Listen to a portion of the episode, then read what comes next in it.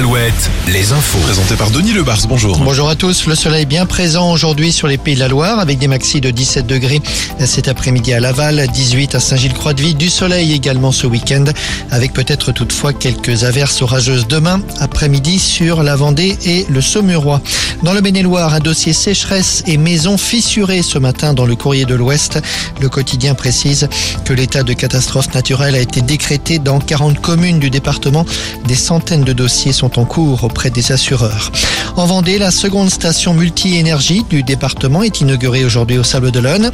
Cette station fournira de l'énergie verte aux professionnels et aux particuliers, du biogaz issu de méthaniseurs, des bornes de recharge électrique et de l'hydrogène issu de l'usine Life installée près des éoliennes de Boin.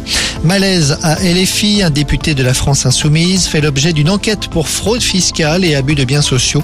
Cet élu de 32 ans est soupçonné d'avoir dissimulé près de 200 000 euros au fisc.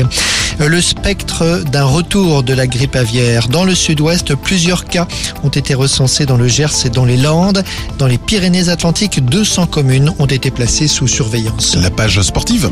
En basket, un phénomène à la Meilleray ce soir. Cholet Basket reçoit Boulogne-le-Valois et son géant de 19 ans, Victor Wembanyama, 2 m 21. Ce sera l'un de ses derniers matchs en France avant la NBA.